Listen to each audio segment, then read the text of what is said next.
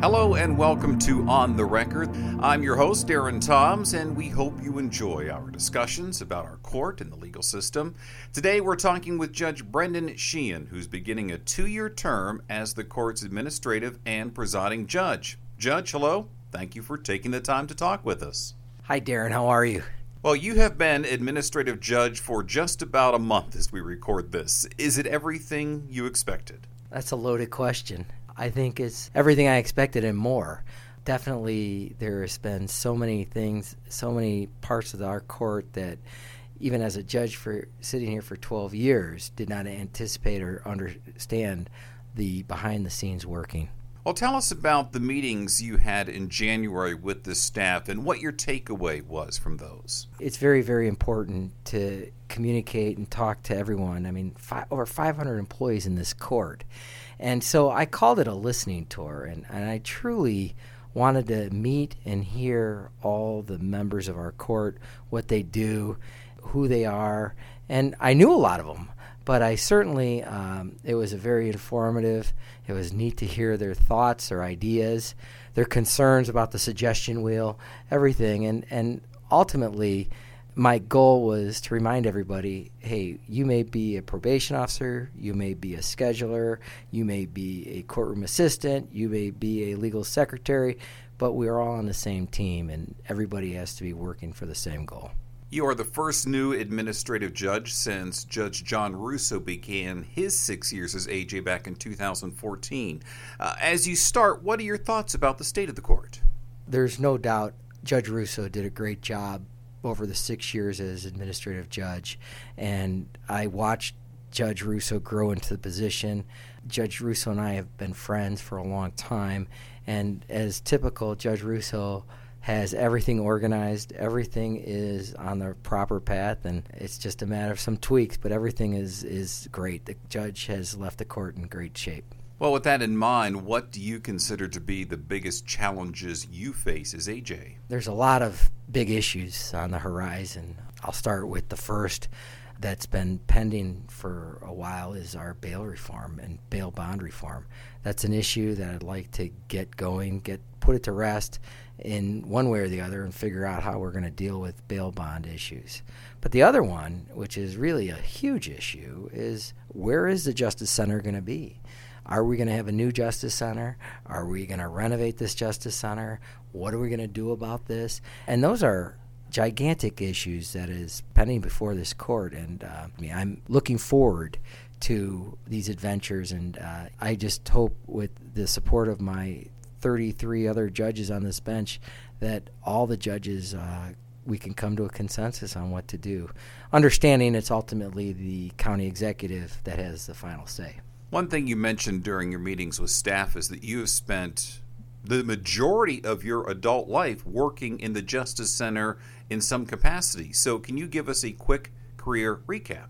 In college, when I was at Baldwin Wallace College, I was a runner for a court in 1988. I was coming into the clerk's office, filing documents, running up to judges' chambers, watching trials from the back of the courtroom.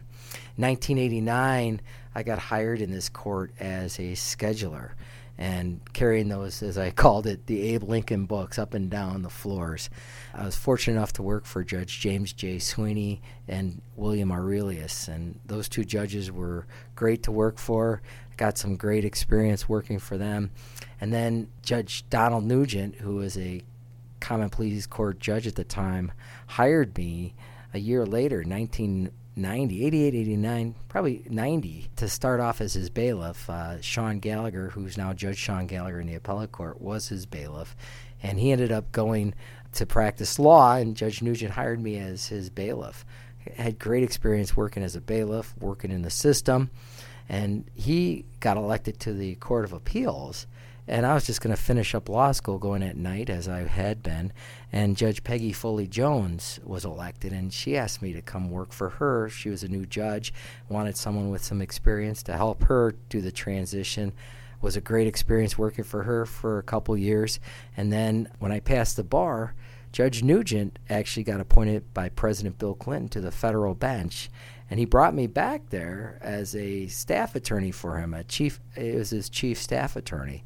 So I got to work in the federal system, researching, writing, and then as I told everyone, my wife was practicing law, trying cases, and I said I got to do that. I got to get out there and do that. And uh, so I went to a firm, Brown and Margolis. Great experience, great exposure, researching, trying cases for them in workers' comp and Social Security disability cases. Um, did that, came into this courthouse as a practitioner, dealing with everybody. And then, not satisfied, I wanted more trial experience. Got hired as a county prosecutor, started at child support, went to juvenile court, went to the general division, and then got promoted to major trial.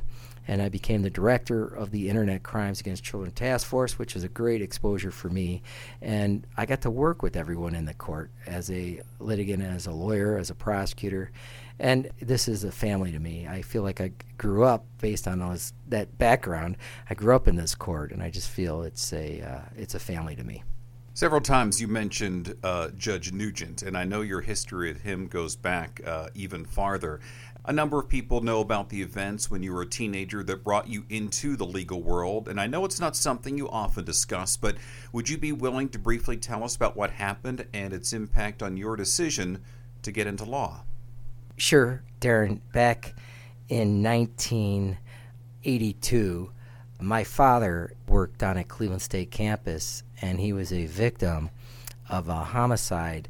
He was killed by a man named Frank Spisak. And those of you who remember 1982, uh, Frank Spisak went around the campus, terrorizing that campus, killing innocent individuals. Uh, Reverend Rickerson, uh, my father, a couple other folks he took uh, shots at and he terrorized the campus at Cleveland State. And my father was a victim uh, in 1982 of that crime. So, why that brought me here to this courthouse? Well, obviously, as a kid, you went to the trial of the guy who killed your father. Judge Nugent, who was a prosecutor at that time, was the prosecutor along with a lady named Patty Cleary, who used to be a judge here, Judge P- Patricia Cleary. And they tried the case, and in front of uh, the, a common pleas judge, and I sat in the back of that courtroom. Needless to say, I, I witnessed a trial. I watched it as a young kid. It always inspired me and, and burned a flame in me to want to be a lawyer and to see the justice system work. And so it's it's amazing if you think about it. I started at the back of the courtroom. I worked in the middle of that courtroom, and now for the last 12 years I've been a common pleas judge, sitting as a judge, and now I get to oversee this court. So that brings me into the system of justice, and, and it, it tells people really why I care about what we do here and why I think it's important our system uh, is is intact and we have promote the, the confidence in our justice system. You are working with uh, several previous administrative judges Nancy Fuerst, Nancy McDonnell, Judge John Russo, and uh, some other judges who have retired since they were administrative judges. Have you received any advice from their previous AJs that you found compelling? I've been very lucky to work with all of those administrative judges, and they've done such a great job and put the court in the great a great path, all the way from starting with Nancy McDonnell to Nancy Fuerst to Judge Russo.